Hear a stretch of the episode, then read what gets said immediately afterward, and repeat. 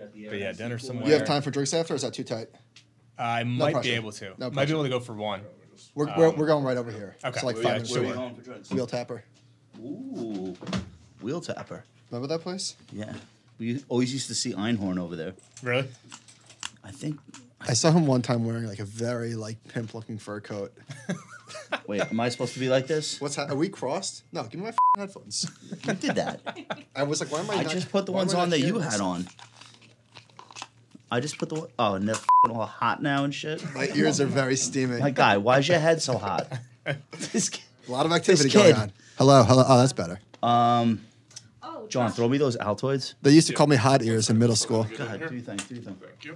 So we're gonna give away, if you're cool with you, a one year subscription to you. Yeah. We'll like, uh, we'll let you know who the winner is. Cool. Did you listen to Matt Bellany? Do you listen to his podcast? Yeah, decent amount. He was on with Tom Rogers the other day talking about cable and Yeah. he's like, Check one more thing. everybody's losing. The Yeah. streaming wars, there's no winners. Not- in, the, in, not- ca- in cable, there's no winners. That sounds distorted. like everybody's losing. Yeah. Yo, you know what? It's enough. Kill that thing. that. Never gonna happen. Include everything else. Yeah, it's very messy right now for sure. Yeah, but Disney got got a really good response from their streaming numbers. Yeah. I don't know how many tens But- of billions of market cap it added back. But how many Netflix- percentage of, of Disney customers are actually paying? Uh, I mean, the India subs are 58 million now out of the what was it John, I'm getting 160? your coffee. But isn't a lot of it subsidized by like get a AT and T subscription or not really? Not a ton. No? Not a ton. No. I'm going. I'm planning my first Disney trip as a as a grown person. Sit comfortably on the World or land? Which one? C- Orlando or? Orlando. Nice. I can't wait. I used to go to Disney as a kid all the time. Uh-huh. I Oh, think I this might. is the first time you're taking the boys. yeah, I think I might cry. Like I think the nostalgia remember might taking my kids just to bring me Disney. to my knees. um, and so we're planning it now, and it's going to be like at least ten thousand dollars. Oh yeah, it's so expensive. It's crazy. Not to brag. Well, no, definitely not to brag. Well, what? I'm the only person going to Disney. No. it's, it's packed. A lot of people. Where are you staying? Can I help you with this trip? No, we I have, have we two have pieces of advice. that I no, wanna we help have you we with. have we have a handler. Uh, we're staying You have a at tour guide. we're, we're, we're staying at the Swan or Dolphin. Oh nice. Yeah, you're it- spending. You're spending. You, yeah. ha- you have uh, the tour guide, the fast pass person. Uh, Ro- Robin's doing it. I assume But so. does she? I don't know. You have to have this. Yeah. You cannot spend all this money, do this trip, and then wait in lines. Cannot do it. You Yeah, have you to gotta trust get me. on Genie this. Plus. You gotta get everything. You have to get the, Spend. you have to get the people with the fast passes that run back and forth. They get on the line for you while you're on one ride. they get on the next line. So when you're done with that ride, you meet them there. Do people look at you funny? I mean, yeah, it's disgusting, but I'm just I'm being honest with you. I did this trip. I did this trip in 2014, and I. Did I'm gonna it- wear a fake mustache and sunglasses so nobody knows it's No, me. everyone's doing it. It's it's gross, but this Everyone's is doing everyone's doing it. It's just it is what it is. Um, it's it's it's like Lori Lachlan uh, yeah, for Disneyland. posing her kids as uh, crew rowers to get them into USC. It's the same same principle. Um, no, but you know what? If you're spending all this money to take the trip, No, I- dude, you don't have to convince me. I'm in. you got to do it right. I'm in. You don't need it for Epcot.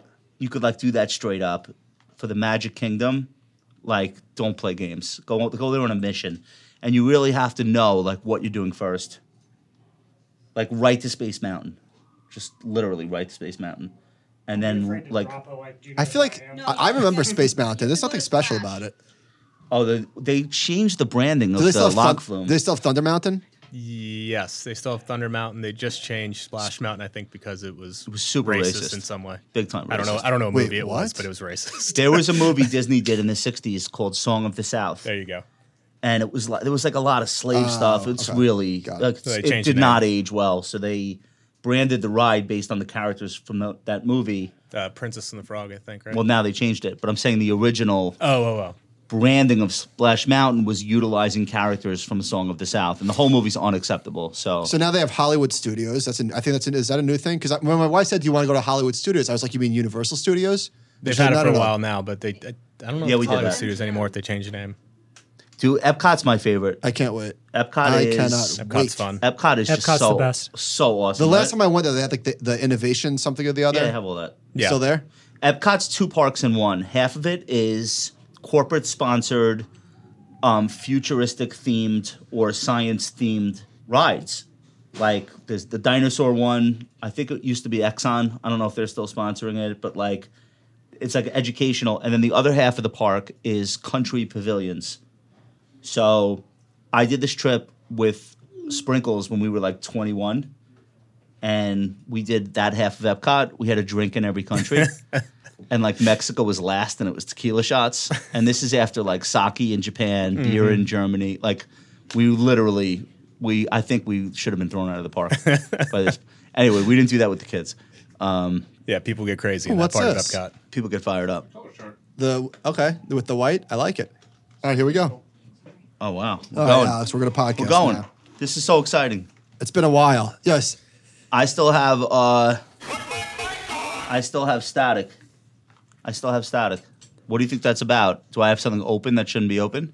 Alex, you don't short stocks, do you? No. No. Ever? It's not I good. shorted uh Yeah, I I, just shorted said one it. stock in my life. It was Salesforce like seven, eight years ago. Okay. It went down like five percent and Yeah. I covered, thank God, and it's Bad probably and then it got good. it's probably It a was good and five then it X got bad. since then. I shorted Amazon in 2011. There you go. you still short or no? Did you cover? if you're still short, might not be able are to we All Before afford right, that full, doing? disclo- Disney full trip. disclosure, I'm still short. No, no, no, no, no. And I'm sweating. Yeah, one experience was enough for me. Honestly, the AC's got to go on, Duncan. I know you hate it. I have no choice. Duncan, put your foot down. not- it's not just, ju- just say no. That's not what we do Not here. livable. He's so upset. This is this is a lot more work now.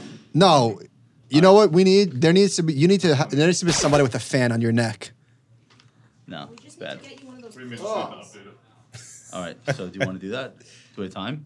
Or is that like It'll take like You really need the fing buttons No. nonsense. No. Duncan's gonna put them in for me. I can, yeah, I can put them in. All right, we got AC on. When you do Yeah, so it just CNBC, where do you have takes to us uh, on. Okay. where do you have to go to to do CNBC from here? I I do it from here, Oh, really? and then sometimes nice. I go to New Jersey. That's cool. Uh, they're in Englewood Cliffs. They're right over the GW. huh? So I've been going like once a week. I love going live, Yeah. Oh, that's cool. You can do it from here. dude. TV's hard with when you're just staring at a camera lens and you're Yeah, not I getting bet. like feedback from the people that you're on Yeah. with. And you can't see their face, and they can't see yours. Is there a delay from when you talk to? yeah, uh, s- slightly, but it's just it's just it's hard. It's not as good. Yeah, I bet. all right. What episode Hotline is this? Friends, Episode fifty-seven.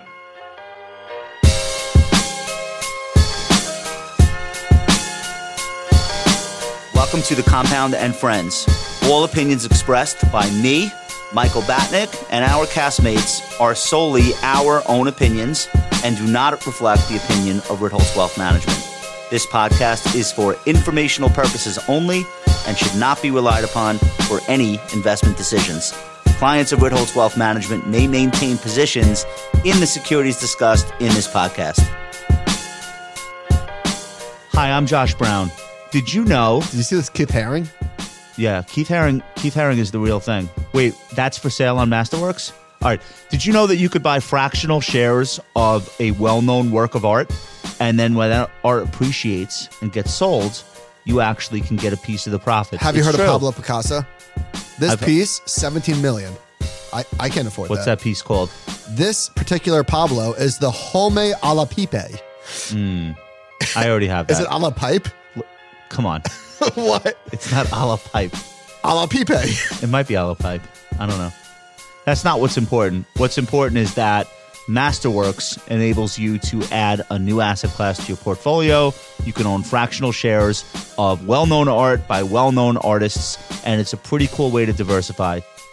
Go to masterworks.com slash compound to learn more.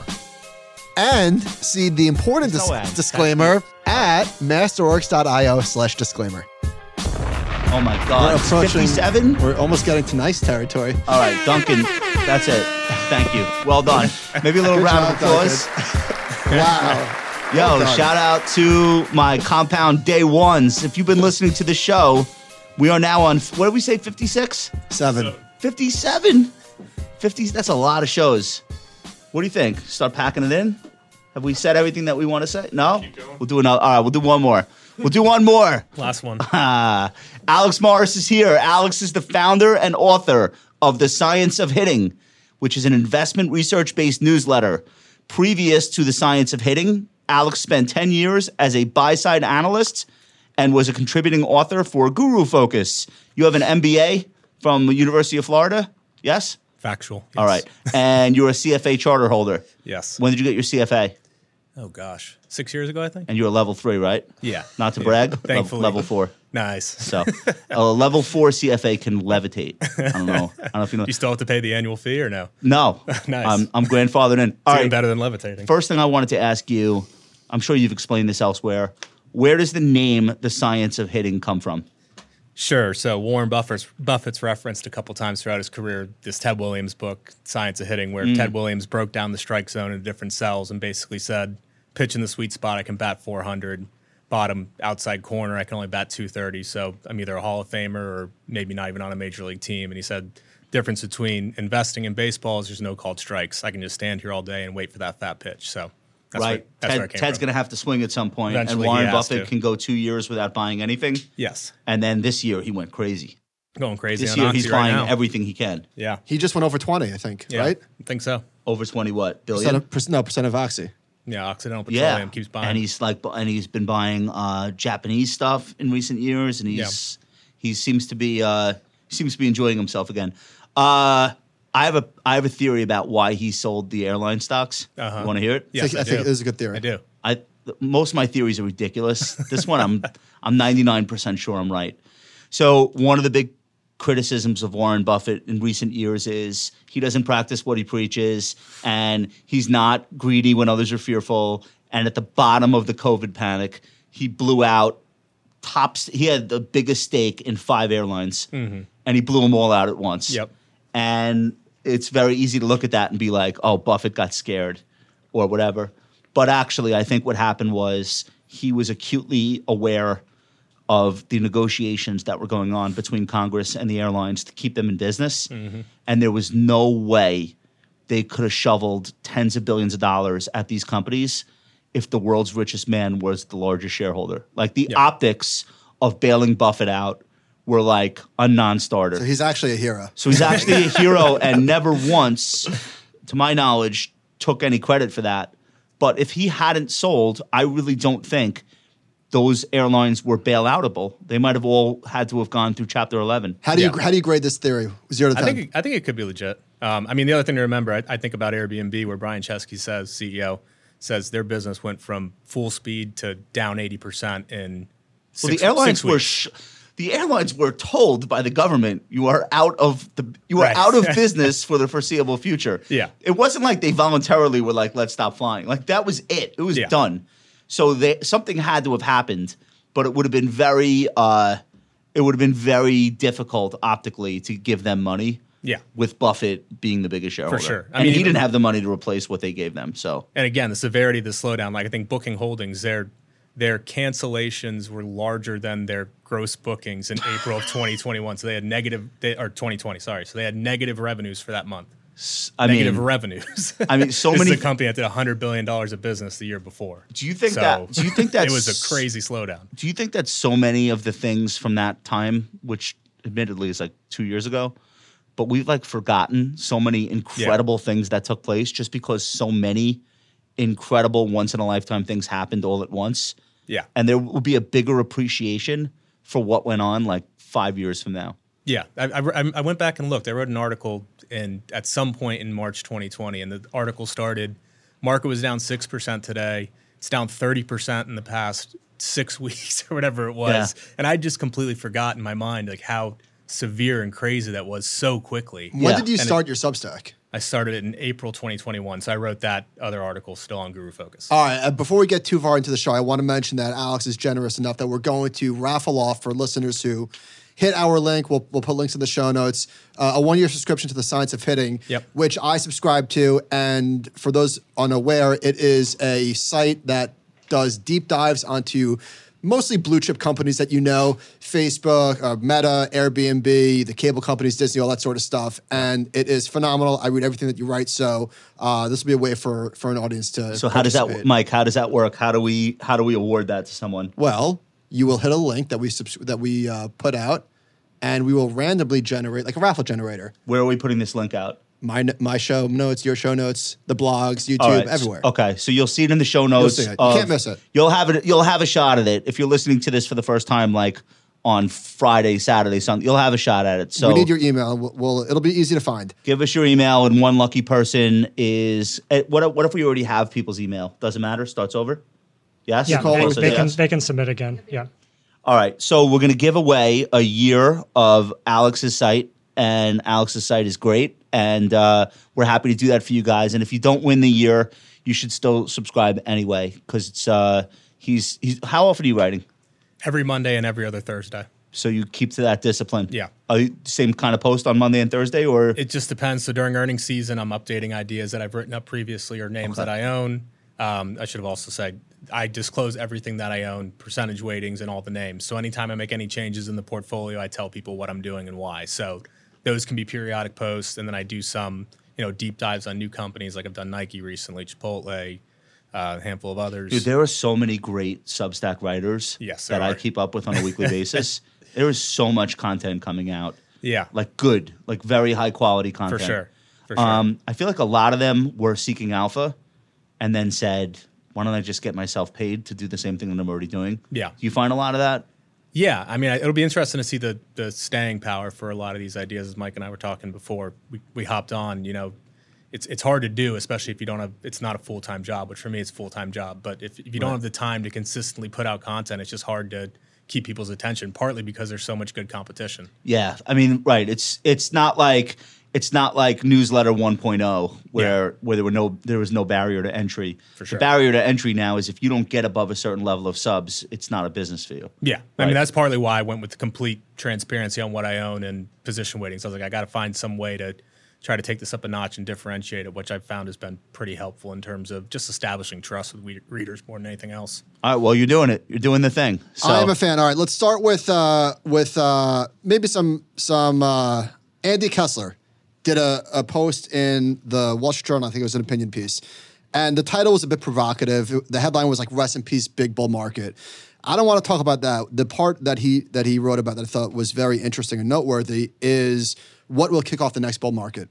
And he said the next bull will be fueled by earnings growth from whatever drives productivity next. Forget last cycle's winners, find new ones. Next generation machine intelligence, geothermal energy, gene therapy. So anyway, I don't won't read the whole quote, but but I thought that was interesting in light of the fact that right now, today, literally, Wait, don't leave off this last part. what is it?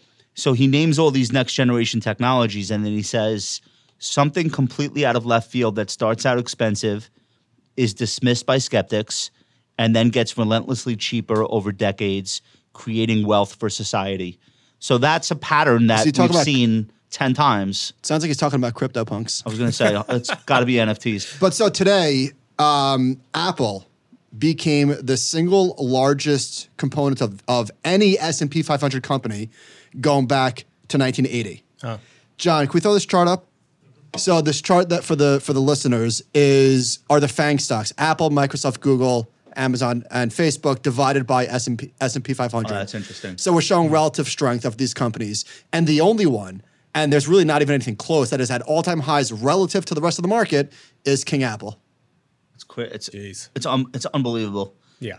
I mean, for a big company, for a company this size to still be doing what it's doing and executing at this level, Yeah. I think a lot of this story is just about lock in Yeah. and nobody having come along and come up with a better ecosystem. Yeah. So everything I own is Apple. They, I mean, they've continued to build out the install base, and then they've done, to your point, unlock, and they've done a fantastic job on services, and they just keep hitting that over and over and over again. And if you listen to companies like Match Group, which owns Tinder and other apps, talk about this, they think regulation's coming on App Store, and we'll see what that means if it happens. I'm still not totally convinced that they're they're, t- they're talking their book when they say it's going to come. and Because it's gonna every happen. one of these companies, what they all have in common is they're kicking up a third of the money they make on their app to Apple. yeah, It's like that's just how it is. yeah. And there's Uh, been small tweaks, but nothing really that meaningful. Well, didn't they beat uh, Epic Games in court? yeah. They did, right? Yeah, and that the drum beat around that time was as loud as it's. It's not like that now. So If they would have lost, if they would have lost to Fortnite in court, so uh, so basically, Epic Games makes Fortnite, which has a huge player ecosystem. My son and other and others spending money to buy goods and costumes and what, whatever it's called, what, uh, skins, uh, on the game, and I think Epic was trying to come up with a workaround where people could pay them directly and not have that revenue go through iOS Yeah. and hit Apple. Yeah. And Apple k- either kicked them off or threatened to kick them off, and it Yeah. ended up in court. Violated the rules. And Apple of the App won. Store. Yeah. So, I mean, for me, that feels like a precedent that would be tough for somebody else to challenge on different grounds. Yeah, I mean, Match recently. That's a name I know better. They they recently sued Google for po- some of the policies that are supposed to be changing here at the end of 22, I believe, or at some point in 23. Right. And I thought very interestingly, Google turned around and countersued them, and they wrote a blog piece where they came at them very directly, which. I guess you can read it in two different ways. It's either kind of a defensive way of them doing that or them being comfortable in the position to basically say, we're going to do what we want to do. It's our app store, it's our rules. Um, Yeah. I think it's probably more the latter. But I was surprised to see them publicly put out something kind of fairly aggressive in terms of their commentary. The thing with this that makes it so tou- tough from an antitrust perspective is that it's hard to prove that the consumer is being harmed. Yeah. Like, if I'm buying things, if I'm spending money on the Match uh, app or, or on Tinder or I'm spending money on Fortnite or wherever else, I really don't give a shit Yeah. what, what Apple's take rate is. How does that affect me? Unless some company comes along and can make the case that the product or service would be cheaper if it weren't for, and I'm sure that can be done. I don't think that anyone has been able to do it yet. No, I, again, I think the drumbeat around this was as loud as it could be during the Epic trial, and you were seeing politicians talk about it then, but it's completely faded away. But so uh, as- at least in the U.S., I think in Europe it's a little bit different, but in the U.S. it's basically a non-issue. as far I know. somebody who has the majority of their uh, exposure to stocks and, and index funds, it's, it's something that I think about is how big can these companies get? Where are the next generation of winners? And I've been probably I've probably said that when Apple was one and a half trillion dollars, but it's now two point seven. Right. And so where like are we going to be talking here uh, in five years when Apple's at like seven trillion and it- and we were like I was worried at two point five. Like you would think that at some point there is an upper bound of how big these companies can get, but maybe not. You would think until you see Google in or Alphabet in a difficult quarter from a macro perspective put up and FX headwinds by the way put up you know 13% revenue growth like all all these players They have so many. They have so many levers to pull. Yeah, they so just that continue when one to grow. part of the business is hurting, they can do something somewhere else and Yeah. just deliver. yeah And these I mean, companies are machines; they just deliver. But so history would say that there is a lot of turnover at the top, right? The top Yeah. ten lists. There's sure. there's a lot of turnover. Uh, at the risk of sounding like an idiot, is it different this time? I think that you can make a case that these names are so entrenched. And I know that you could have done that probably previously Sure. with with the IBMs and the, the energy names, but not to the extent that these names are just such a part of our life. And what disrupts Google? What disrupts Apple? yeah I mean to the point the quote you started with I mean cloud computing in my mind is is part of what that is it's something that's a benefit to all corporations and society at large if it lives up to the And the scale. The, we've never seen companies this big, so- growing this quickly, this profitable, these margins. Right. It's never happened. so I, so I guess I don't agree with the premise that they're undisruptible uh, forever because look at what's going on with Meta. It is being disrupted in every facet of its business. But if we were talking about this two years ago, like you, you would have put them in the same category in terms of lock in that you would now put Apple and Amazon. Like you would look at the stranglehold Well- of Instagram pre pandemic, pre TikTok. And you TikTok before the pandemic was called Musically. right And my kids w- lived on the app. And I looked it up. I'm like, who makes Musically? And it's it's like I don't know. Chi- It's a Chinese uh, intelligence black ops. Don't worry about it. But like, th- so much has changed to the point where Meta has lost half its market cap. Fine, Uh, we're gonna do a whole we're gonna do a whole thing on meta later. So just put a pin in this for a second. Um, Alex, where do you think we are generally on earnings? I I made the case that I think that we can say with the benefit of hindsight that the market got it wrong in terms of selling Apple off 29%, Amazon 45%, given that we now know that Apple had a record June quarter, that Google still was growing like was what where do you see generally speaking earnings? outside of outside of advertising, most of the names I've seen have been fairly strong. We were talking about Disney before we hopped on. They were talking about the parks and saying that the parks are doing very well and they see no sign of that changing. I mean, that's a very Can I tell you expensive something? trip to take. I think this whole thing, I don't know that the market got it wrong, but for a different reason than you might think. I think it's a tale of two consumers. So when you watch business television or you read the Wall Street Journal or whatever, you hear about the consumer this, the consumer that. It's not one consumer. And actually, as good as Disney's parks business was, Six Flags Yeah. was a shit show. Yeah. We're in the same business. it's a different customer. Different demographic. Well, that's my point. So Apple caters to a customer that is not really going to materially change their lifestyle based on inflation. I'm sorry, I'm just telling you like that's Yeah. the reality. Um, I bet you Android is not doing as well as Apple in whatever you know metric that you want to look at for that reason. So Yeah. it's really tough to monolithically talk about the U.S. consumer as though everybody's living the same lifestyle. We know for for a fact that there is a component to the U.S. consumer. Uh, or there, there is a, a there is a a strata within the U.S. consumer where you know five six dollar uh, gallon of gas materially changes the way they live their lives. Yeah. but that's not most people. Sure. I mean, I mean, food inflation running in double digits means something a lot different for Uh, yeah. for for different people. It sucks that it is that way. So if you were looking at the data, the consumer slowdown, and you looked at Walmart Hmm. spitting the bit and being like, guys, it's bad. And then you said this will apply to Apple, then you don't know anything about the US consumer. Yeah. Because these are two different worlds. Well, and again, as we've seen in so many industries too, the the pandemic had a weird impact even on someone like Walmart, where you see the non-food categories had a fantastic two-year run.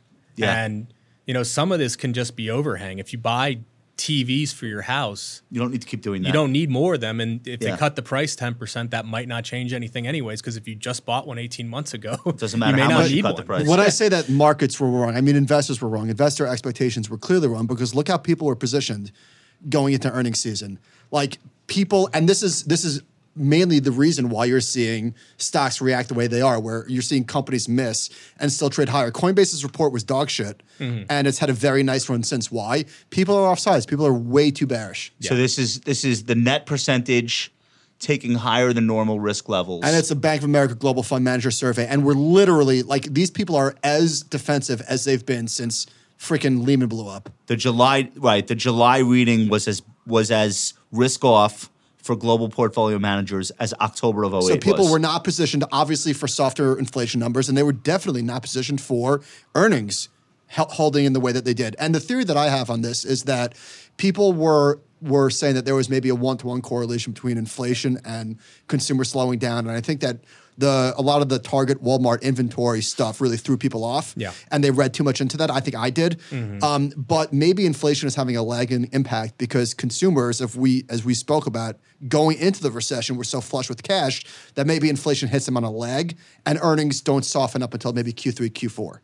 so we know we know what you just said is true and consumers are also now willing to go back into more credit card debt uh, to keep their lifestyle now that they've had a taste of it people it's very hard for people to downshift and actually wells fargo put out credit card data indicating that their customers are using their rewards points for everyday purchases like groceries and gas Wh- whereas like i think during the pandemic they were able to use those points for like something bigger like a dishwasher or something or something now they're just using it to get by and that's like usually not a great sign. Um, credit card spending overall has now eclipsed the pre the pre pandemic high, so we're like back to as though that never happened. So the consumer is more resilient than you think because they still have access to credit, which they haven't really had to use Yeah. for a couple of years. Um, the other thing though that's happened, I don't want to give ear- earnings season all of the credit for this market rebound. Look at look at what, what's gone on with the ten year, and look at what's happened uh, to the price of gasoline Right. in the last 60 days, we've seen gasoline prices, relatively speaking, collapse. And we've seen borrowing costs come back down. 30 year mortgage uh, just dropped. Like, we're seeing refis again. Again. Where we thought we'd maybe never see another refi again. They're back. And it didn't take long. So I think there's a really quick reaction where the consumer gets a little bit of relief at the pump and says, you know what? I think I will go back to Dairy Queen tonight. Thank you very much. yeah. Hey, is Airbnb an inflation hedge?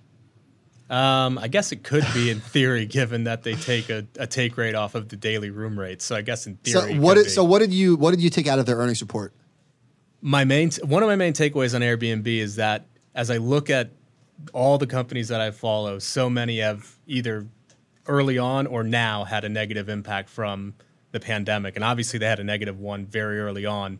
But I think it's actually led the company to become better on the back end because they They were coming from a place where they had been private, obviously, for a very long time. Their funding was they they had they didn't live in the public markets, and then they went public and went through a ton of pain.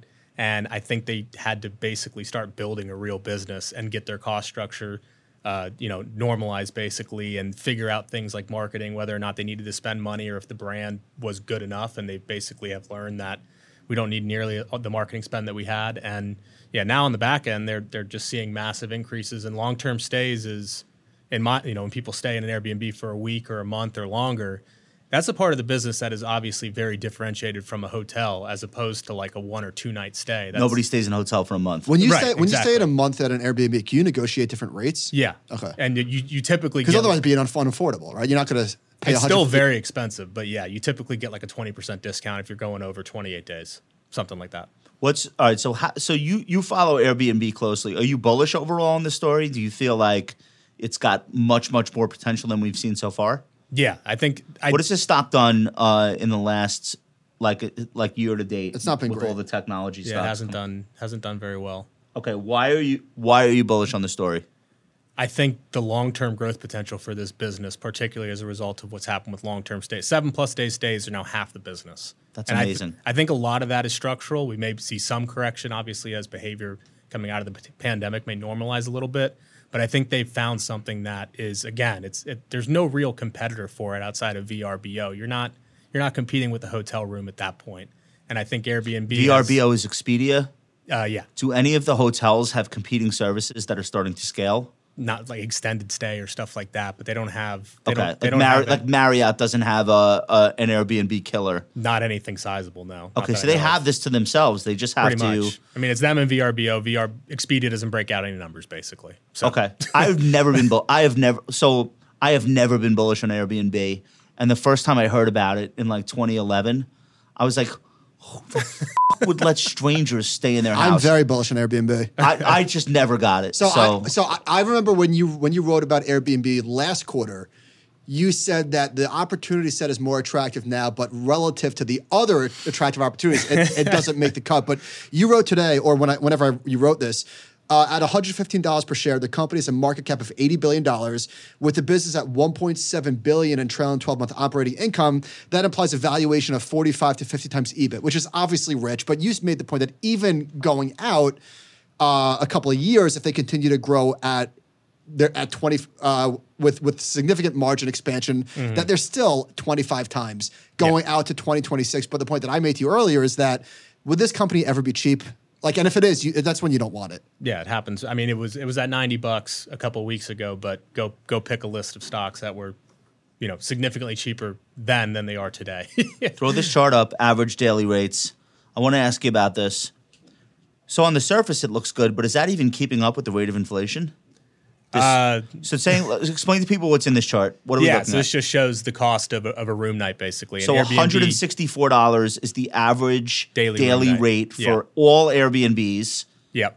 um, in Q2 2022. Yeah. And the last quarter of 2020, for a comparison, it was 128. well 2020 doesn't count And people were not really traveling. yeah Yeah. I But mean, if it's- you no, go so back, it's grown, is my point. if you go back to pre-pandemic, it's up, you know, basically fifty bucks. Hey, I want to ask per you. night. I want to ask you about this. Um, companies having the ability to maybe manipulate their free cash flow or get get cute with accounting. Um, obviously, the street was was um, rewarding growth at all costs over the last few years, right? Like Silicon Valley, we're s- don't worry, we'll subsidize, we'll subsidize, we got your back, just grow, grow, grow, grow, grow. And the CEO of Uber was telling, uh, I think there was an employee memo that leaked that okay, the game has changed. Now we have to start showing free cash flow. They did, Lyft did, Airbnb did. Yeah. M- d- Did is this going to be easier or harder than investors think in terms of like turning the dials up and down to show the street what they want to see? Well, I think a lot of companies are going to drastically change what. The, I mean, we even hear it from the companies that we talked about that are doing very well, like Apple and Google and Microsoft. Even these guys, in some ways, are saying we're going to make adjustments here there to be more thoughtful about where we play. Other companies are just going to completely get out of markets, in my opinion, in order to they have to satisfy that demand of their investors. We basically. saw like we saw PayPal bottom out in the 60s or 70 dollars per share or something. And they basically were like, "All right, here's the deal. We've spent the last few years focused on building the user base. Right. Now we're going to change our focus entirely. They have 400 million users. They Mm-hmm. don't have to. So now instead of that, pursuing growth at any cost, we're going to focus on better monetization of the users we have. Yeah. And I'm guessing the street liked it. Stock went up Yeah. 30 points. Yeah, Spotify's a very similar story. Yeah. Warner Brothers Discovery is a similar story. Okay. They're coming from a different angle. So but ca- so like cash flow is cool again. they they Zaslav, CEO of Warner Brothers Discovery, said on the call, "I don't care what the subscriber number is anymore." Where a year ago he was saying the primary goal is 200, 300, 400 million. So, DSC so that's like a subs. meme. That's like a meme that that floats around through the economy. Which one? Just like the the changeover from growth to to cash flow, and like all the CFOs, they they hear it somewhere and they adopt it and they bring it to their CEO or the CEO co- goes to uh, goes to the Sun Valley conference right and comes home and is like, man, Bezos was talking about free cash flow and everybody's into this now. Let's do this. But is, is that is it that simple? Yeah, and I, to back to our earlier discussion, It's you a know, vibe. The, the the big boys, the Apples and the Microsofts and Amazon. I mean, especially if they can buy other companies, which I I don't know how much leash they'll be given on that going forward, unless they're very small deals. But they can just continue to play offense through this, or at least on a relative basis, more offense than everybody else who has to. Again, they have to appease shareholders, especially companies with huge stock based comp and everything else. They have to appease shareholders and do something to to get someone to want to own the company. But you must basically. love this because as a fundamental investor, there not every company is the same. Like Shopify is going through whatever they're going through. Spotify seem listen to Spotify's call and things seem to be never better there. I know that's not necessarily the case, but like there are companies and stocks are like not one and it's not just one blob anymore. Right, and I, I it is it's interesting to see how stock price and investor. I'm sure, obviously, the companies are directly communicating with the street and and hearing their concerns, but it's interesting to see how those things can push companies to at least tweak the way they approach stuff. Spotify very clearly did that. Even Facebook. I mean, Zuck came out on the Q1 call and said, "We're not just going to grow the reality lab stuff in perpetuity, it has to have some connection to the operating income growth of the core business. And they're seeing that put to the test right now because obviously the core business is really hurting, particularly from uh, macro factors. But you know, companies have to, even in a situation like that, he felt the need we have to do something because again, we pay a lot of stock-based comp, and our employees care what the stock price is. Uh, what did you think of what uh, Rich Barton did over at Zillow, like topping off uh, RSUs? Uh, I didn't see it, but uh, I, Zillow's So he, been he basically made the case that it's much easier to keep and retain talent as opposed to going out and hiring new ones. Mm-hmm. Yeah. And so given the destruction of the stock, I think I don't know if it fell 90%, but it might as well have. Yeah. They're they're topping off uh, and taking care of some some key employees. So so it's going to employees and just being like, all right, we're going to replace a lot of the value that you Yeah, lost. yeah. That's smart. Smart. Yeah, Smarter I than mean- trying to hire in this environment for uh, brand new people. I think you have to operate under the, pr- the under the principle that when these really bad times come around, companies are just going to. I mean, Google did it during the financial crisis, I believe. Other companies did. They're- They're just going to do this, and you either accept that or you don't. Basically, not that I like it, but I think they're just said- going to do it. it's They not- have to. They said this will dilute existing shareholders over the next few years by 2%. All right. I mean, big deal. basically. Yeah. Smart smart business. So um, I feel like the the recession meme really got very carried away on social media, and people that are very influential, like Elon Musk, basically like I guarantee you we're already in a recession, and uh, I think that got to a point where you saw a lot of like venture capital guys doing these like very performative tweet storms about how they're going to be the last man standing and our founders are getting the message from us that we blah blah blah blah blah Forget growth, survive. right and i'm not saying there's anything wrong with that by the way i'm not like i'm not like mocking it at all what the hell do i know um, i actually think that with interest rates going up and economic growth 100% slowing doesn't have to be a recession to just say like okay maybe this isn't the best time for empire building um, and maybe there's not going to be unlimited capital that you can raise okay so that makes sense and then it goes all the way up to the top to the point where S&P 500 CEOs E are feeling and acting the same way, which leads me to uh, the concept of a vibe session. So it's not quite a recession technically. Like obviously, nobody would look at um, nobody would look at employment data and conclude that this is like a recession. But it's a vibe session in the sense that people feel like it's worse than it is. What do you think? So Yeah. we're gonna give um, we're gonna give Kyla uh, Scanlon credit for her very con- I, I don't know if it's controversial her very notable op-ed in the New York Times um, talking about this concept and people went nuts. And some people were like, "How dare you call it a vibe session? My grocery bill, blah blah blah." All right, fine. We all we all get that. Right. But I really think there's a lot to this also, and I think she's right. I think we could talk ourselves into a recession with a vibe session. What do Yeah. you think about that? I, I, mean, I think it makes sense, and it's funny. You, you see that you see that on one side, and then on the other side, you see people saying like, "I went to you know Vegas or X Y Z place, and people are spending like there's no end in sight." I mean, and you see it in the company's numbers too. So, depending on the industry, I was just talking obviously, with my friend who went to Vegas, and he said he was speaking to one of the CFOs of the company. He's like, I don't understand what the street says. Like, look at my numbers, look at my parking lot. Like, Right. we've never been busier. but- right. This is Kyla in the Times. Economic indicators are a Jackson Pollock painting of data points and trends. if you think hard enough about all of them, they begin to make a bit of sense, but there's a lot to interpret.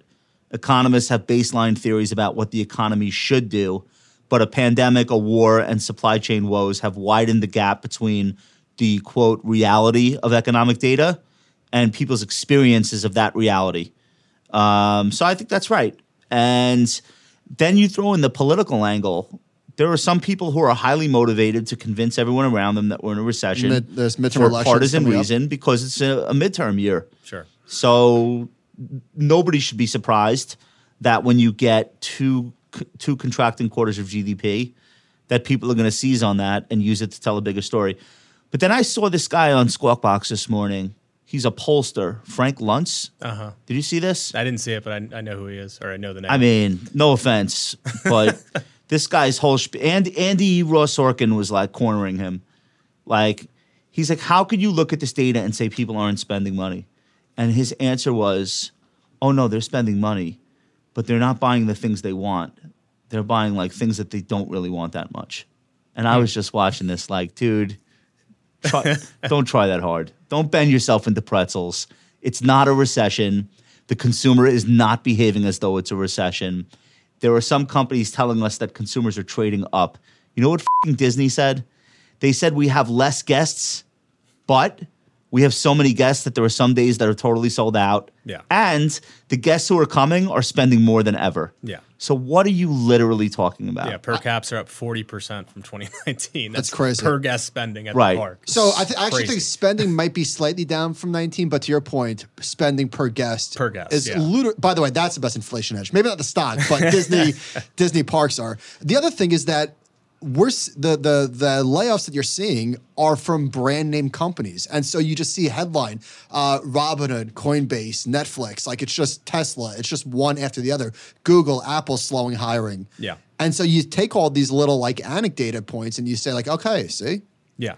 Yeah, Right. I mean, a lot of those tech companies have hired a ton of people over the past handful of years too. Yeah, that's more of That's a the cor- other that's point. more of a corrective back to a normal. Yeah. like Amazon added a million workers in a year. That- Right. What did you think they were going to do that again? I saw Yeah. somebody tweet like uh, tech CEOs in 2021 were hiring like crazy. Tech CEOs in 2022 we hired like crazy.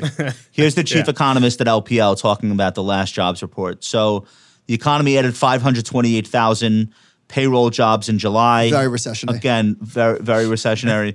uh, but this this is his comment. Firms ramped up production and increased manufacturing payrolls by roughly 30,000 in July. So for every 500 people laid off from Netflix, here's 30,000 added to actual work. Uh, Yeah. New jobs in manufacturing are likely due to improved supply chains, and this sector should continue to add jobs as remaining supply bottlenecks improve. Total employment has now returned to pre pandemic levels in February 2020, but not to pre pandemic trends. Um, the one negative is the participation rate dropped slightly, but Okay, we you have a lot of can't- there's- boomers. You can't, there can't be a recession with four percent unemployment. Yeah, Sorry, look- that's it. Look at look at Costco, Target, wait a minute. Chipotle. They're all have raised wages significantly. So too. we have added back. This is the, the big picture. We've added back 22 million jobs in 18 months. It's insane. yeah, It's insane. So we might have a recession, but to say that we're in one now, I mean, you re- uh, Yeah, we might have one. might have one. Should have one at some point. Uh, what are we looking at here? Uh, you tell This me. is broad based job gains in July, surprise to the upside, uh, change in pay. Yeah, I mean, not just the change in payrolls, but now look at the uh, look at the three month moving average, look at the six month moving average. This this is is stable. that a Head and Shoulders? no, but it's stable. the moving average is it's stability. It's not it's not really going anywhere. So it threatened to for a moment, but it didn't. Hey, it didn't end up. Alec, happening. before we get to some of the streaming stuff, uh, which to me has been like the most exciting topic uh, to follow of the year, how would you describe your style of investing?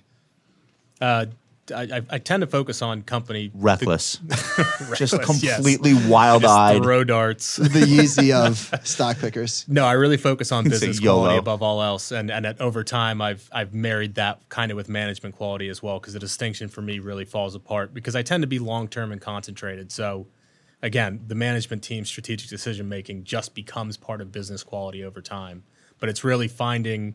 10 15 names that I really want to own for the long term. Like I've, uh, Berkshire and Microsoft, my largest positions, I've owned them since 2011. How do you avoid long term like the pitfalls of something like a GE, where that was the most vaunted management strategy in the whole world? They Yeah. wrote book many many books, leather bound books about Yes.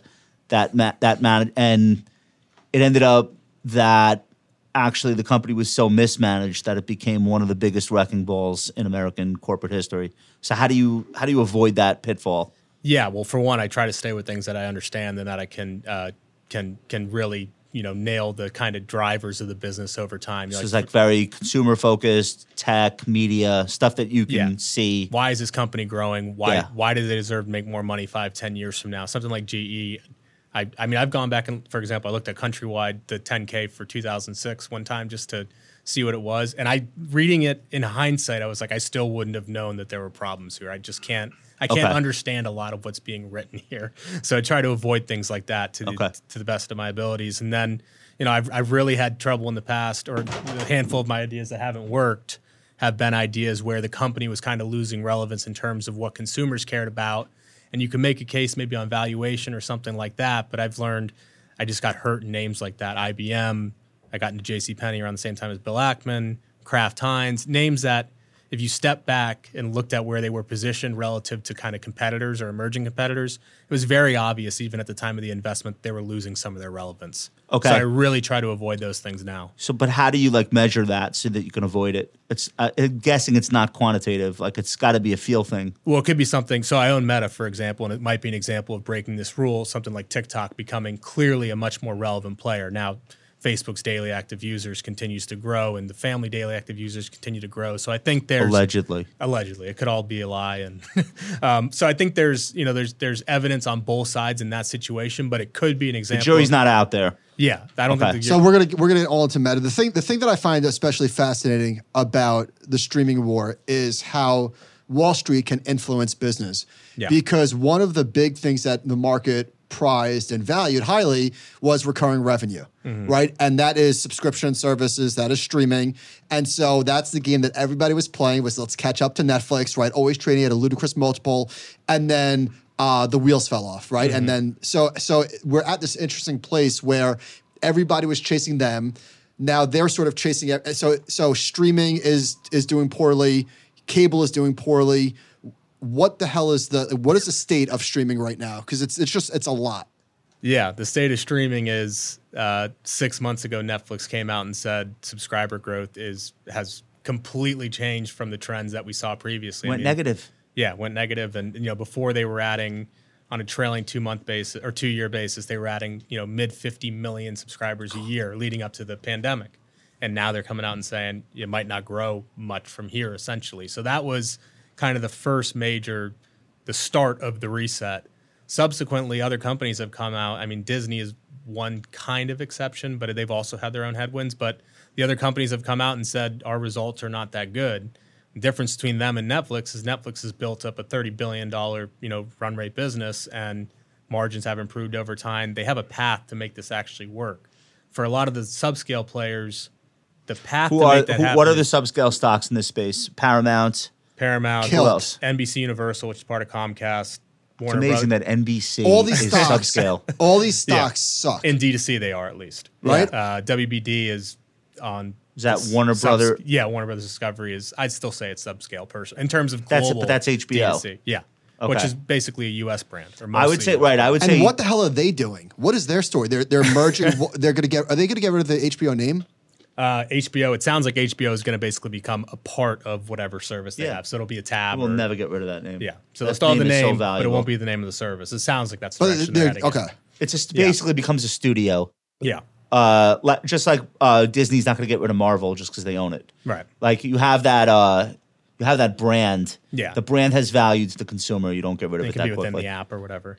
Okay. But But, I- but these are some of the worst performing stocks in the market: Comcast, Warner Brothers, Yeah. uh, Paramount, all of them. Yeah, I mean Warner Brothers they they came together last year with Discovery Discovery and and Warner from AT and T, which AT and T, my understanding of what they wanted was they wanted a bunch of cash to help pay off debt, as opposed to just having a massive equity slug in the combined company. So this new company got saddled with fifty billion plus of debt, and they're going through. a Wait, tran- they put the debt on the streamer. yeah, yeah, because AT and T wanted cash. They, I mean, they still got equity as well, but the Warner piece of this combination was so much bigger than the Discovery piece that What's so funny is that AT and T itself is such a shit show. The stock price, so it's not even like it helped them. right. And how bad how bad was the movie Batgirl? Honestly, it was probably. And I like bad movies. Yeah. This was probably unwatchable. I mean, it's getting trashed. I mean, no one's going to see it now, but I actually I saw a rough cut of it. uh, Oh, yeah? How was it? Yeah, no, I think they should have released it. But so it's just the again. opening scene is Batgirl goes into a kindergarten class and starts having like this very heated conversation about gender with the kids. wow. Yeah. So Duncan cut and that. then it gets way better from there. so Don't you dare cut These- it. These kids he's doubled over laughing. these what? these the cable companies are in secular decline, right? People are cutting the cord. yeah, pay TVs. I mean, in my opinion, pay TVs in secular decline, and it's become worse in the past six months. And so it is just interesting that those stocks suck. They are in secular decline. And on the other hand, like the winners, which are the streamers, are getting the shit kicked out of them too. Yeah, I mean, people are trying to figure out what this business actually looks like on the other side. And the question is partly, are you going to be a global company or are you going to be a regional company? You know, Warner Brothers, they have a reasonably good US business in terms of direct to consumer. It's international where they don't really have the pieces. And it's partly because of HBO's prior strategy where they license so much content. The brand doesn't mean the same thing internationally that it does here. Do you own any of these? I own Netflix and Disney. Um, so, but anyway, so they they got together with Discovery, which has an international portfolio. The only problem is a lot of the content is like filler that you know it's HGTV and Discovery Channel and things like that. And it's when they were a It's like standalone two company- guys in a junkyard. Yes, Storage uh, Wars. Look, looking for uh, a grandfather clock to restore. Right. And there are people that will watch that if they like are switching channels on a television. Right. But probably aren't subscribing to a streaming service. Right. Because that exists on. But the so when platform. are we going to find out whether or not Netflix's uh, ad experimentation is going to work? Because they're going to phase that in very, very First slowly. quarter. Right, they're going to start. Uh, maybe I think in South America they said, and but uh, so this could take multiple, multiple They quarters. said Q one. Yeah, I mean, for a this long to time be, from to now. be rolled out in Yeah. a big way, and for us to see, I mean, the big question is going to be how well can this thing monetize? Well, let me ask I'm you. optimistic let me ask, on that front. Let me I ask you imagine about that. You must be optimistic given that you own the stock. here's what I think's interesting. If you look at any legacy, uh, any of the legacy media companies that has an ad-supported tier and a, a just a subscription tier, they all across the board say that the ad-supported tier, the ARPU from that advertising piece, makes that a higher ARPU offering than the premium tier. Does it does it cannibalize the premium tier though? It could, but I guess part of the question would be, No. do you, do you No. care at that point? I don't think I don't think Okay. people are going to switch down. Do you find it interesting that they went to Microsoft as their partner to build the ads out? And considering that Microsoft is who Facebook went to in 07 when they needed an ad strategy, they had no revenue. They Uh-huh. Was went that, to, was that before or after? Because Microsoft eventually invested in Facebook. well, that's So- how they got, no, they didn't.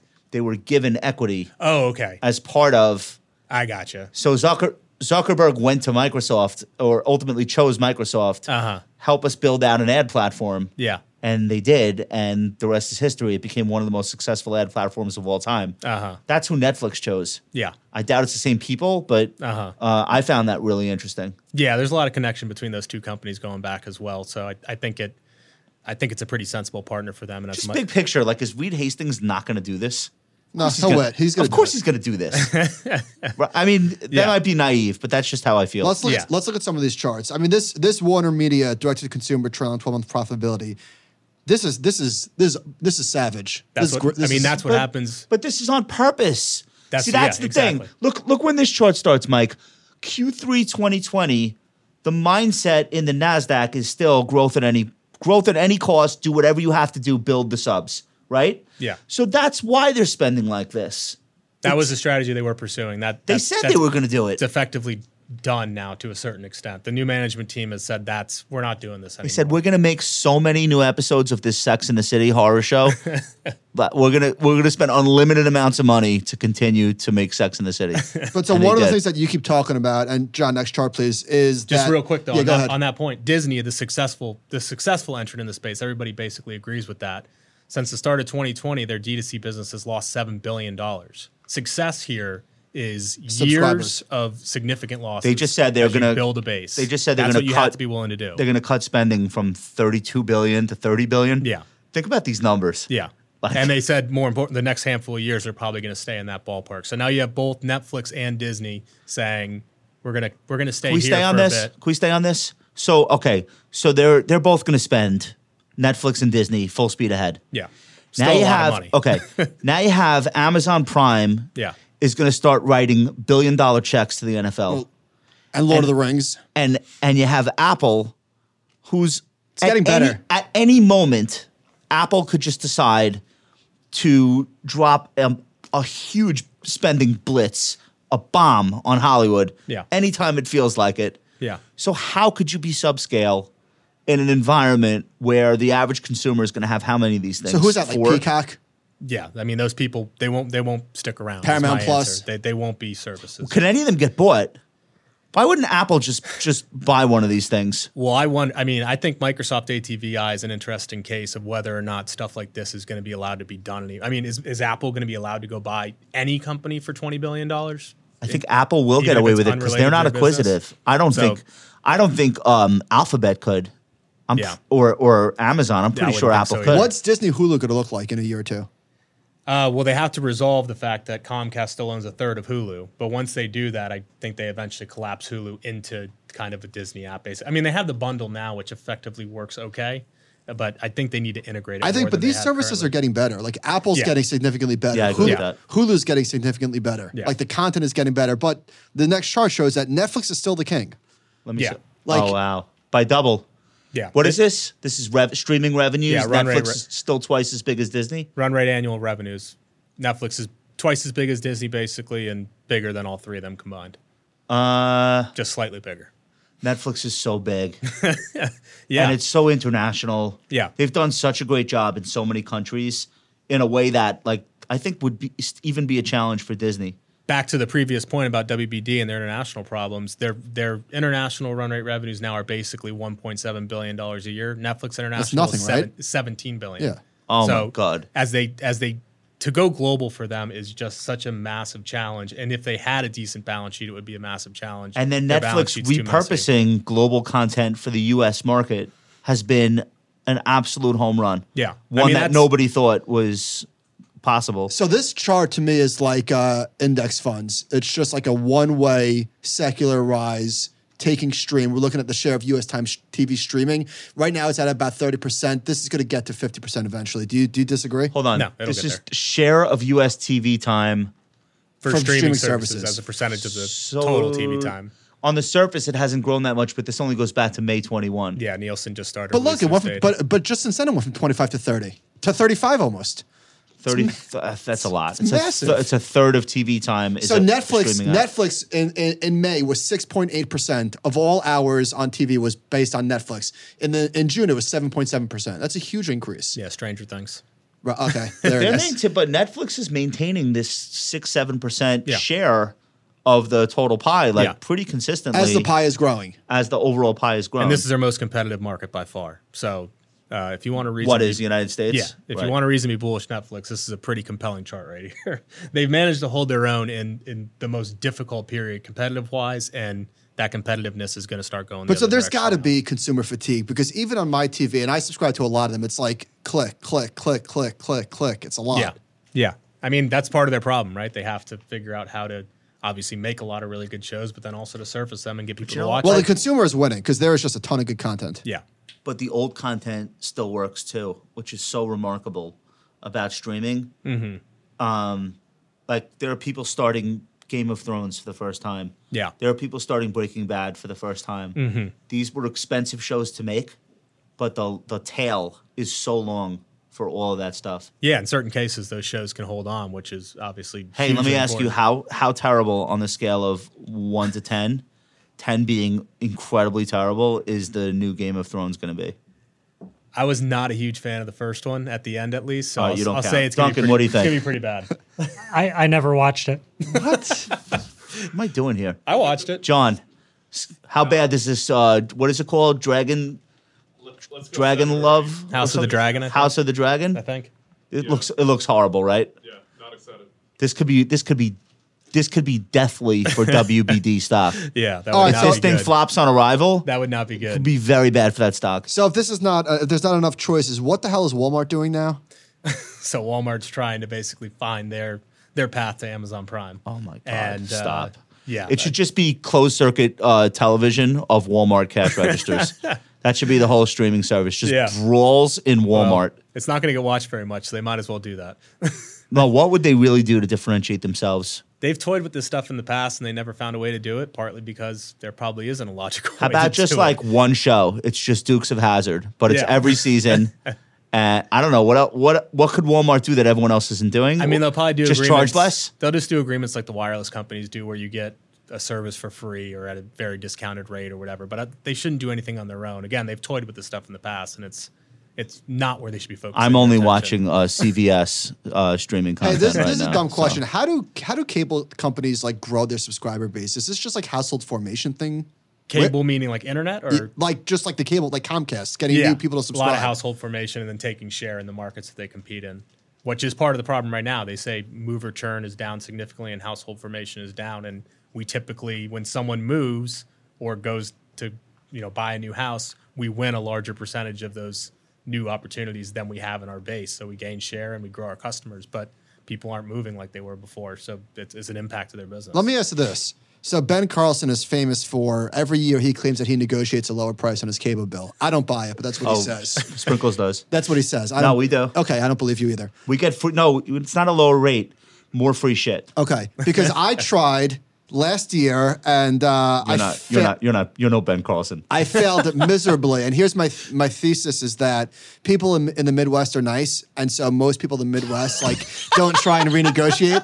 Whereas New York is full of assholes, and like eighty percent of the customer base is calling a threat and quit. I said, I will leave. I Wait, will who's leave. your who's your cable and service they provider? Oh, said, "Sir, you're free to leave." Uh, Verizon. uh, who's Ben's charter? Who's in the? I mid- don't- I don't know. Some some midwestern sleepy little cable It's, outfit. it's like a mom and pop he shop. says he says yeah, it's uh, Ben, Very confident in my assertion. and I am not happy with my price. And they So said, what do you get? I, how do how do I haggle? You just ask for free shit. Yeah, I called up. I learned this by accident. I called up like five years ago, and I'm like, I have like nine boxes in my house. I have a box. In, I have a cable box in my garage. I'm just like, listen, I don't even know what I'm paying you for or why, but can you just throw in Red Zone? He's like, I'm not sure about that. I'm like, all right, I'm gonna start canceling some of these boxes. I'll list them. You s- you shut them off. He's like, ah, wait, wait, hang on. We do have Uh, a uh, promotion. that's- we have a promotion. Blah blah blah. I'm not paying a less amount, but I do that. Shari does that every year. We just keep I want getting more you know free I want stuff. free Chipotle for a month. Can they No, film we free got Chipotle? no. But listen, I'm not even joking. We got like better. We got the better broadband, like the top level. We just call every year and make demands, and like the guy answering the phone doesn't give a shit. Hmm. Like he's just trying to clock out. So I feel like if you maybe you should have Ben call for you. What yeah, that's the plan. do you think about that? Have Ben call for Very everybody. confident in my assertion. Shout out to Ben. All right. Uh, so what are we doing with this chart here? Wh- What are we doing with this total broadband customers? This doesn't look like anything's happening with it. No, it's up and to the right. It's up and to the right. Yeah, they both have about 30 million customers now throughout the U.S., so they are very significant players. But so obviously. why why why? Oh, because here's one thing that people don't understand though. Hold on. You call up and you go, I don't want any channels. I just want broadband. Uh-huh. And they go, Yeah, but it's cheaper to get the broadband if you buy the package with the channels. So that's what's going on. Yeah, They're making you take the channels by underpricing the broadband yeah, because if you're 23 years old, graduate college, get your first apartment in this economy, and you call up and you're like, "Listen, I just want Wi-Fi for my apartment. I don't need anything else." They're like, "Yeah, but take the channels, Yeah. and we'll make it. You know, we'll we'll make it less. Somehow, we'll like make it a better deal for you." But so why are these comp- why do these stocks suck? Are they just com- are they just killing each other? I mean, part of the part of the worries that people have is about competition over time with with fiber and now fixed wireless is another concern. So I read your piece today. So what's going on? So team, so like the wireless companies are getting into this now. yeah, T-Mobile is offering fixed wireless, which is basically What's fixed wireless? View it as your home internet product, but it's it's a wireless offering, so you could use your computer. Is it connect to as good TV. as cable broadband or is good enough? depending where you're at, it's probably good enough. But it, if if you listen to someone like AT and T, they say this doesn't have the ability technologically to, to keep up with fiber or you know a real internet. That's how you product know it over does, time. though. well, maybe yeah. but Can you watch AT&T's not 4K? playing this Can game. you watch 4K video on fixed broadband? Yeah, I don't. I you'd have to try it out, I guess. And it dependent, obviously, in your rural areas, you might not be able to anyway. So it could be, you know, a competitive offering in certain markets where they're going to. Um, people are concerned whether or not this will be a, a competitor for that thirty million dollar or thirty million, uh, you know, broadband base that Comcast and Charter both have. And I think T-Mobile's going to because of the T-Mobile Sprint merger, they had a lot of excess capacity on their network basically, and this is one way to use it where, you know, kind of the way they frame it, we're not even really paying for it because we already have this capacity. But at some point that runs out, and then you do need to pay for the incremental capacity to justify doing this.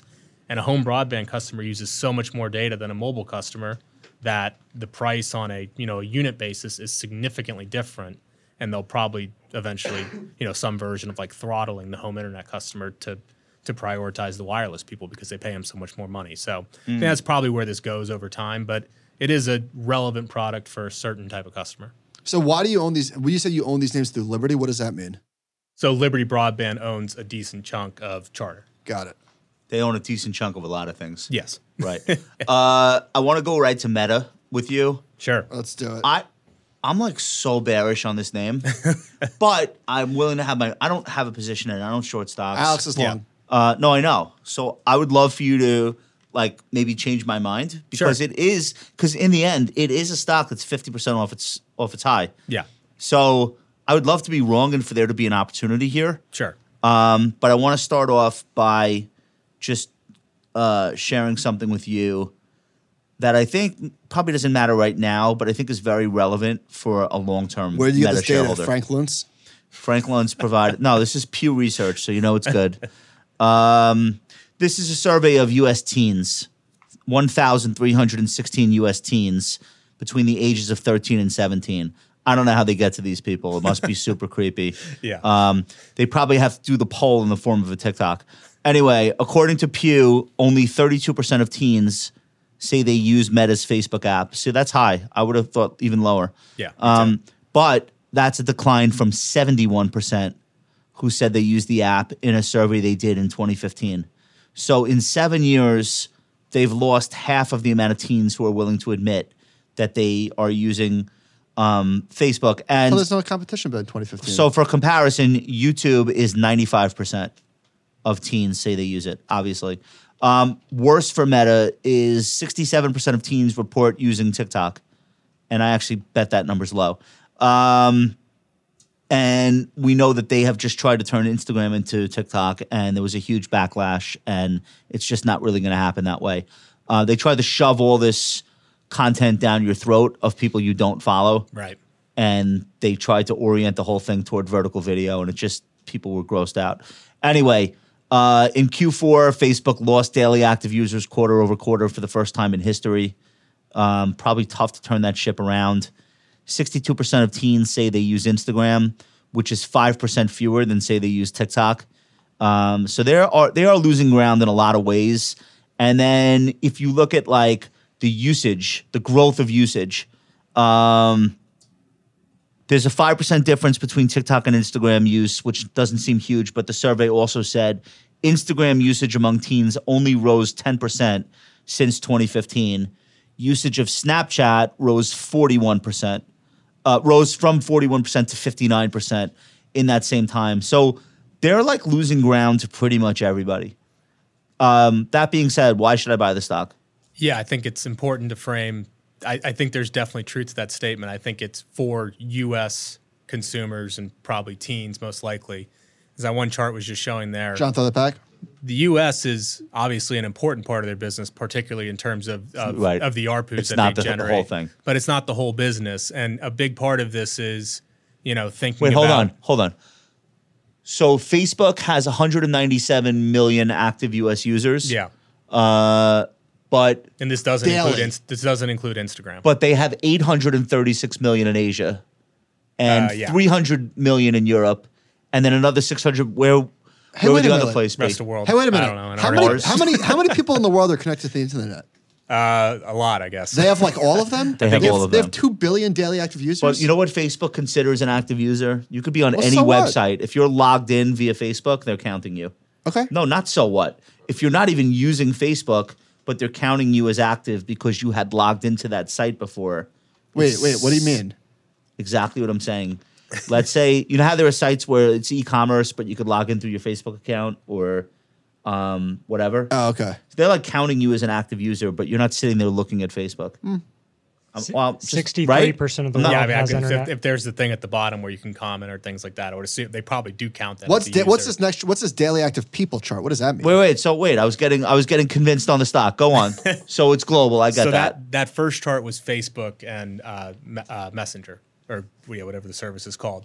Family daily active people includes all of the services. Oh, that so in- Facebook okay, so has, Instagram. and it's deduplicated. It's such So a if you- huge number. yeah. So 2.88 billion people globally use one of these services on a daily basis, Which and is again, what, WhatsApp, Instagram, Meta, Uh, uh, yeah. uh, Facebook. whatever the what four else? are. I'm drawing a blank Oculus? now. Yeah, fa- WhatsApp? Did you say WhatsApp? Yeah. Okay. But I mean, you can see from from two years ago, it's up 400. Yo. It's up 400 million people. How many people are on Earth? Seven billion. Seven. Yeah, that's what I'm something saying. like that. So How to many- answer your question, it's like half. half the Earth is in some way, shape, or form somebody's using one of their apps. Yeah, 2.88 billion people. Very impressive. Yeah. So, you know, I I think we come t- we sometimes paint these things through a U.S. lens, and Right. obviously teens, and we all see what's happening. And I think you know I saw a great chart a couple of years ago that basically asked or a poll it asked people basically what is Facebook, and the percentages outside the U.S. of people saying that Facebook is the internet. There were countries where it's over 50 percent, and it's That's it's- where they start. That's like their portal to the internet. Yes. Yeah, I So- understand that. So, and again, I, there's there's an ARPU chart as well that shows their monetization and and how it's grown very significantly over Would time. you agree And that they have probably stretched to the limit of ad load on their feeds? Well, Can they next chart. conceivably put more ads on? I mean, it depends if they can build out new formats like they're trying to do with Reels and you All right, know, Uh, what, whether- so what is this? this shows ad impressions and then the price per ad, um, just on a quarterly basis. And neither of these are particularly great charts. No, I mean, but look at ad impressions over. I mean, obviously, if people think engagement is imploding, you somehow have to get ad impressions, which means there's engage. Unless you're just, But I stuffing think the they're feed with stuffing. ads, which they could be. They could be adding more and more and more, but that would eventually hit a breaking point. Why is the price per ad plunging? Uh, because they're introducing new formats and they have to basically prove out like Okay. reels and things like that. They have to prove out to advertisers. They have to that they sell it actually to an work. advertiser for less until the advertiser Somebody has to- actually sees it work. And if nobody's bidding for it, then the price is. What's just your gonna be impression low. of how Reels is going so far? I think it's gone reasonably well, but to your point, there has been some backlash, and they have, you know, to some extent, just forced it on people. And I think they'll they'll continue to do that to some extent because they, Until people stop they complaining. think this is the future, and they Yeah. they really are investing heavily into this AI generated content or you know AI selected content essentially being part of your feed. so they just did it too fast. They didn't Probably. give you a chance to like warm up to it. Yeah. I don't actually mind them suggesting things into my feed because I hate my friends anyway. yeah. So it's it's perfectly fine. Uh, Yeah, I, I they have hate- to do it well. I hate the strangers, but I hate my friends. So you could put whatever you want there. I think is what I'm Let's, saying. John, let's look at the financials. So, Alex, you wrote in Q2, Meta's family of app revenues declined 1%. It was up 3% in constant currencies. Obviously, the stronger dollar hurt. You said that this result was primarily attributable to a 5% decline in average revenue per person across the family of apps, which was offset by a 4% year over year increase in daily active people across the apps. What was really interesting to me is revenues are down like a lot.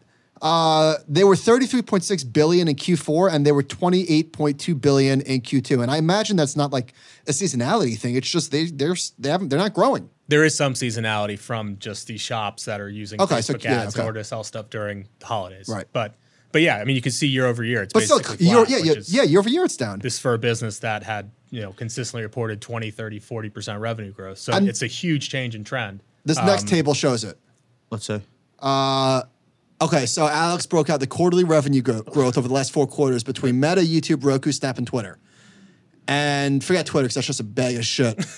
YouTube's up five. Yo- YouTube five percent. Roku eighteen percent. Snap thirteen percent. This is the most recent quarter. And Meta negative one. Yeah, I mean, but look at the deceleration on some of these other names. The point was simply to show this is not just a meta issue. There- Oh, there's right. certainly- Because Snap Snap has gone from 38% growth to 13% Right. growth, which So they're is all they're all slowing. a bigger yeah. drop off than Meta going from seven to minus one. nobody says YouTube has a user or, mo- or an engagement problem, but you can see obviously they've been impacted by the macro and IDF IDFA stuff just alongside. So, so Meta as you well. wrote that in the second quarter they reported a 22% increase in expenses on a 1% decline in revenues. Uh-oh. that's a problem. This mismatch has been on display for some time, which explains why corporate EBIT margins declined by 1,000 basis points.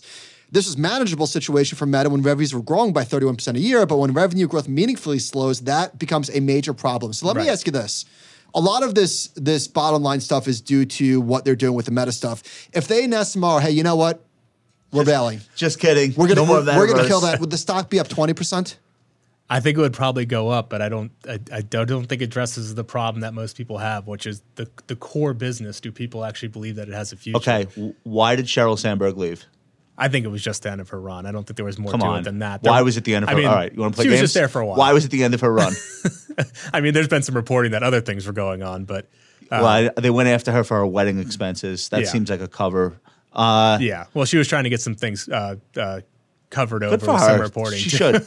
She should. This is this is a woman that probably works twenty hours a day. I think they should pay for a fing wedding. Yeah. Um. All right, but she left, and she's really like the person. yeah, she was important. Like very very important. She- Yeah. di- didn't she like single handedly build the business of Facebook? She was very prominently involved. so for sure. like if you're if you're like trying to be bullish on it or you're invested in it like is she even replaceable and if so like is there somebody that's going to have his respect and his ear and be able to like talk him out of some of the like clearly insane shit that he wants to do like is there anybody that powerful that's going to come along and fill that role that she's uh, left I think it's partly shareholders, honestly, and other outside forces. okay so telling let me that. stop you they have no votes Yeah, but again, look what he did in Q1, where he he they literally came out and said we're not just gonna. And again, it's starting from a very big base, so point taken.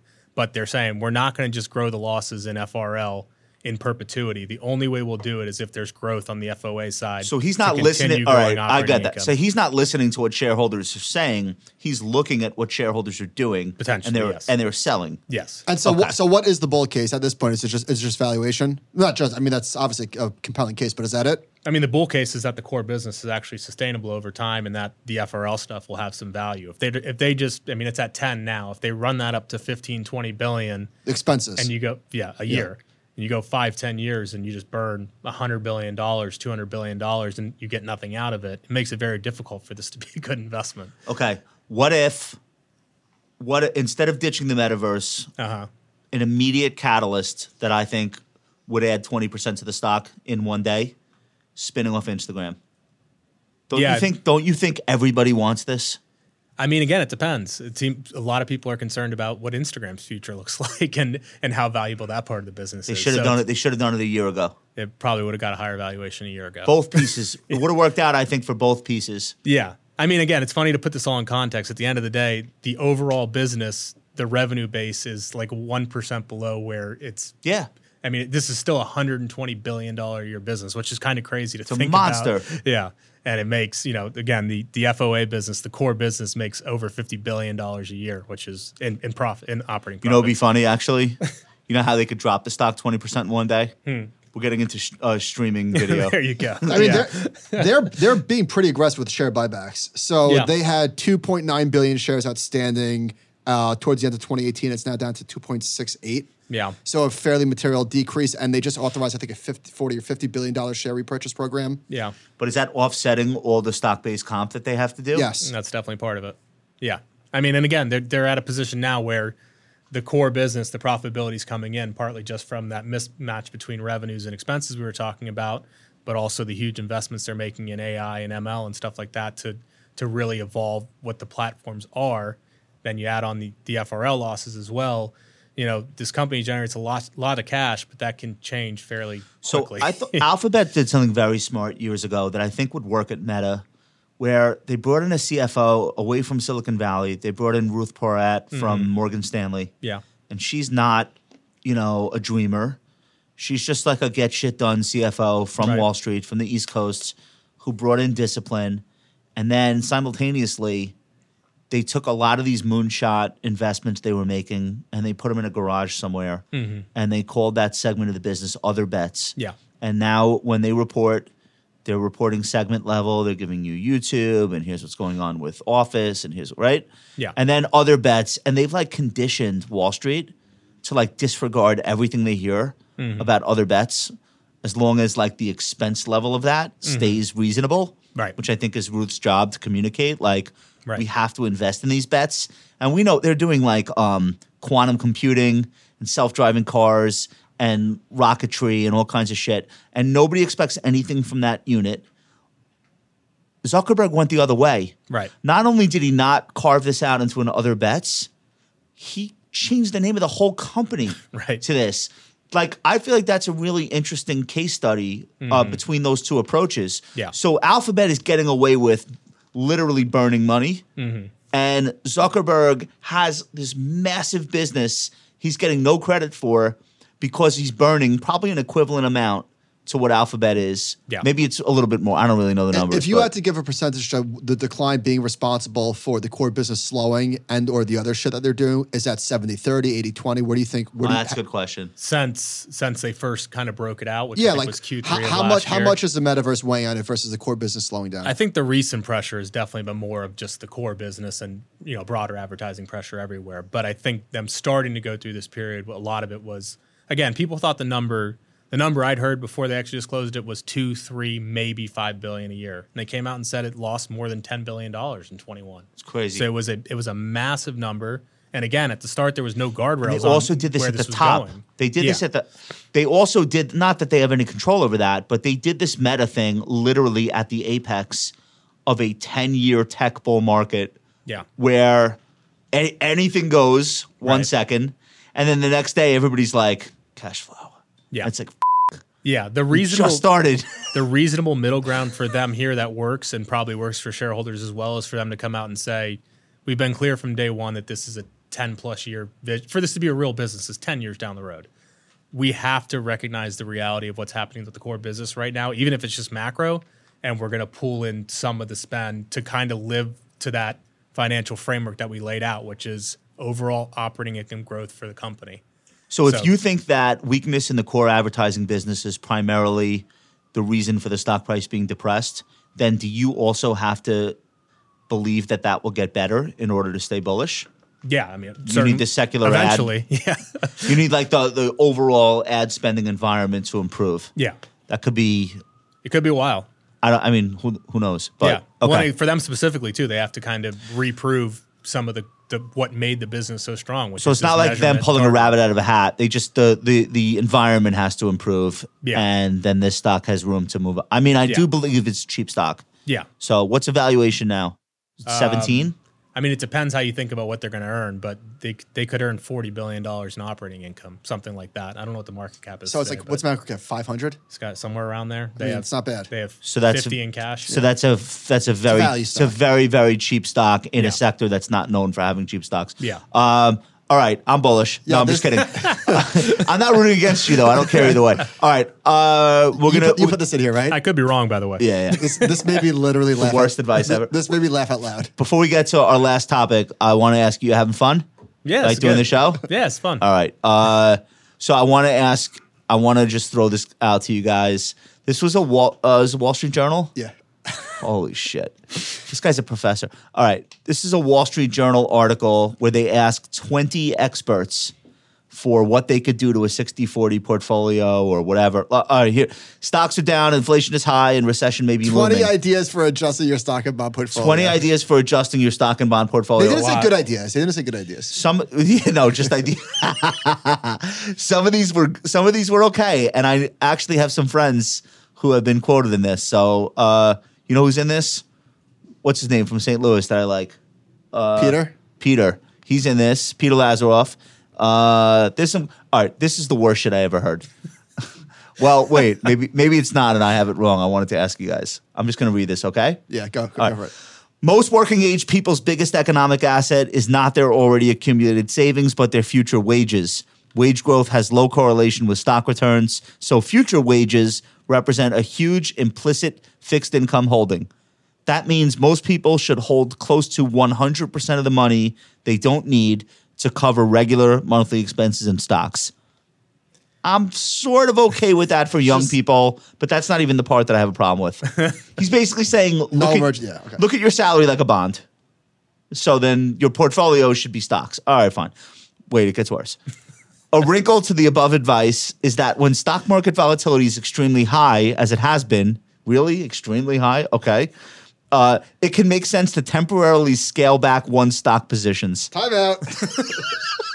That's because the market's average return doesn't increase when volatility is high. So the market is a relatively bad deal during those times. I mean, that's true in the short term. In the short term, that's Oh, like true. in hourly terms, that's that could true. be true. The next part, this is the coup de grace. This is too much for me almost. Um, this is a professor at Yale, just so everyone. A- and j- I I literally laughed to myself when I read this. Okay.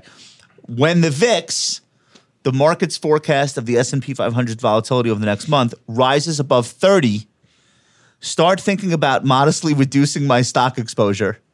In the early summer, I scaled back my stock positions by 5 percentage points. When the VIX hit its all-time high of 83 in March 2020, I reduced my stock holdings by 80 percentage points. But, but Why is this guy confessing- saying in the Wall Street Journal, I sold at the bottom? why is this guy confessing to finance crimes? But be aware that high volatility episodes are usually short lived. So if you do sell stocks in response to a volatility spike, you need to be attentive and ready to come back into the market quickly as soon as volatility has calmed down. This guy's basically saying, like, panic. He has to be and then pa- fired. And then, panic again. He has, to be fi- he has to be fired from the school Hundred immediately. percent equities, and then go to eighty percent. Dude, hold on. When the VIX ran up, he dropped his stock holdings by 80 percentage points. And then when the market calmed down, he bought it back. What are we doing here? We got to see his You- returns. no, you sell low, you buy high. Hello. We got to see his returns. He definitely has tenure. No, but why would you why would you put this in writing and then ask somebody at the Wall Street Journal to publish it? I don't know what he's trying to get at. There's, there's, there's. A, oh, I was just saying, there's, a, there's a non zero percent chance that he's joking. He's trolling. But, but it worked. But he, but he's probably not kidding, unless he's totally kidding. Is he what kind of professor? Professor- professor of finance? Get the f- out of here. All right.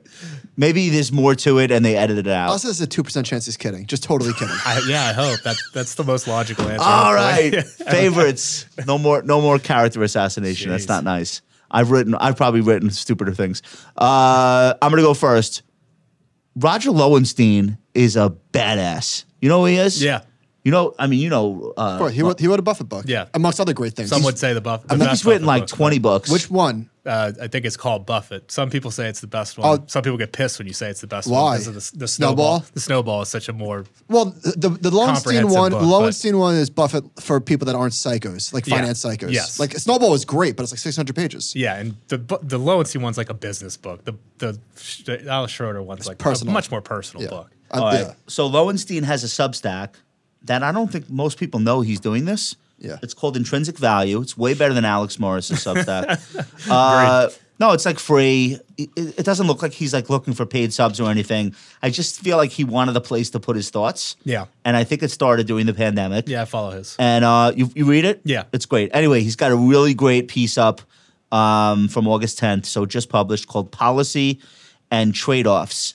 And basically, what he's laying out is the fact that we have a perfectly botched trade off in the form of allowing private equity to keep its carried interest loophole, which makes absolutely no sense when you think about where that money comes from, but taxing buybacks as though they're somehow like a cause of some sort of problem.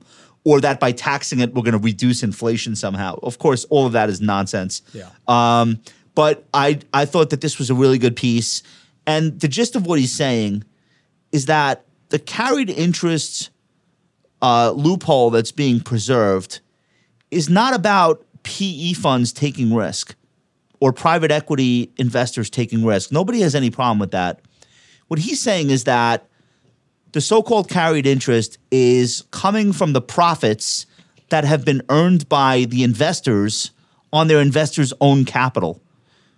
So it's not coming out of any risk that anyone's taking. It's fees being paid to the firm, and then the firm is getting preferential tax treatment on those fees. That's the part that makes it ludicrous. So I thought it was a really it was a really good explainer.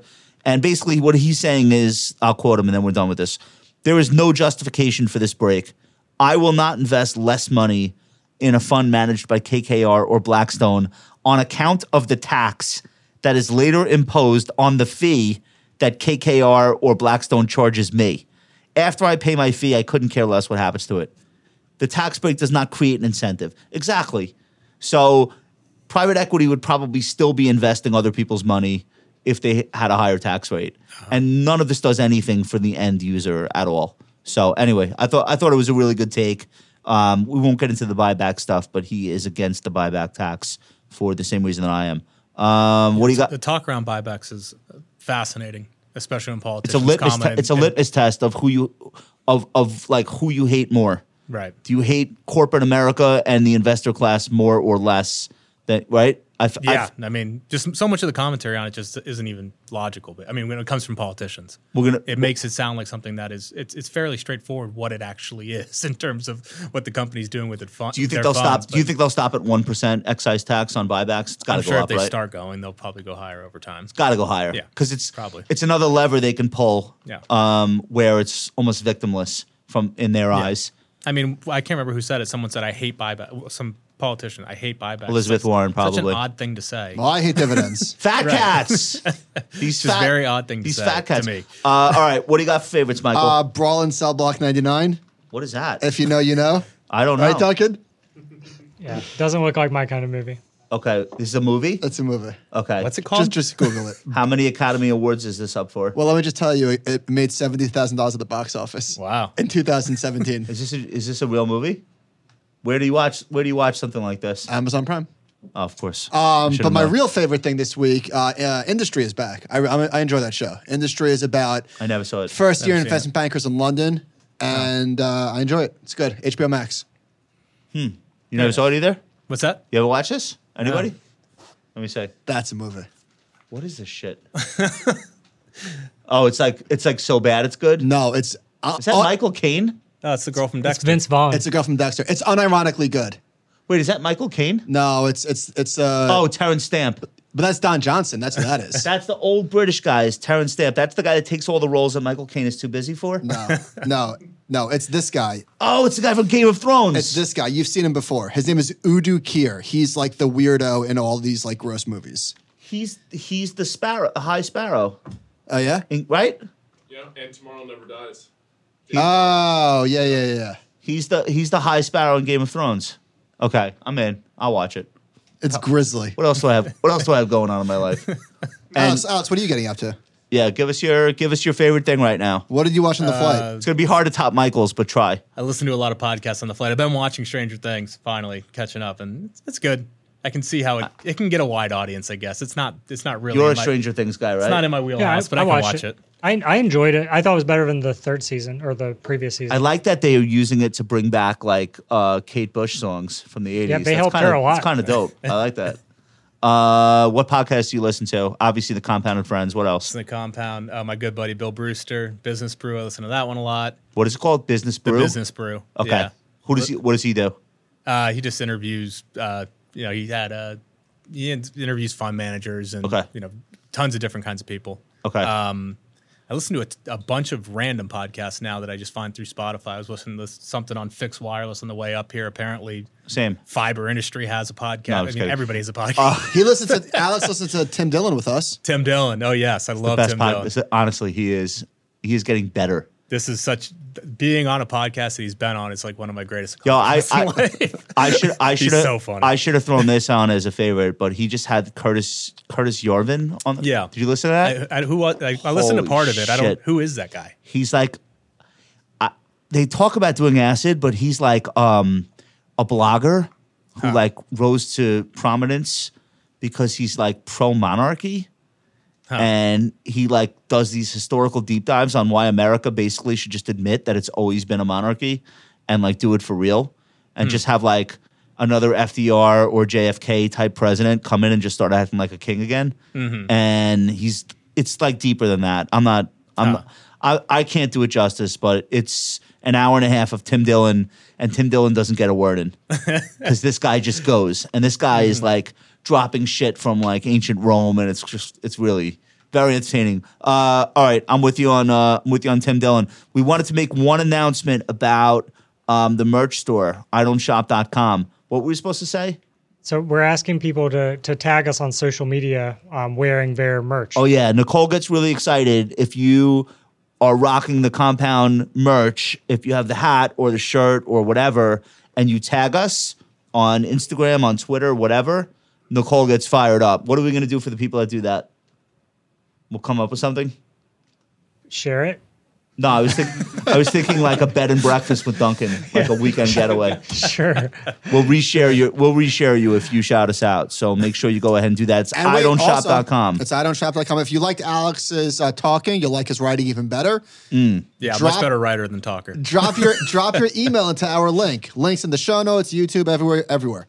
We we also have a review. Oh, let's do the review. So uh, today's is from Cool Philly Mommy, and uh, like it the, already. the title is High Octane. The knowledge I have gained from this dynamic duo, Josh and Michael, is remarkable. The well chosen guests add to each week's unique experience. I feel as if I've gained a coach in my pocket to keep me grounded during this challenging market.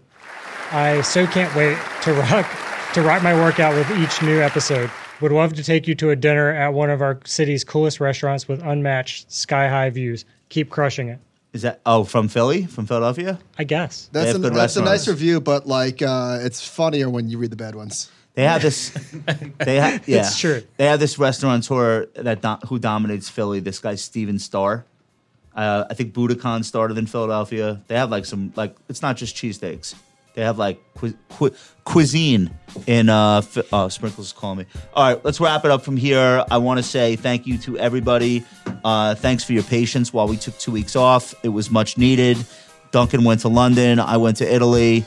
Michael went to Parsippany and uh, we kind of all just need a little bit of a break. But we're back. Big show coming up next week. All big shows coming up, actually. This whole fall, we are going to mow you down with talented people like Alex Morris. So stick around, and we will see you next time. Well done.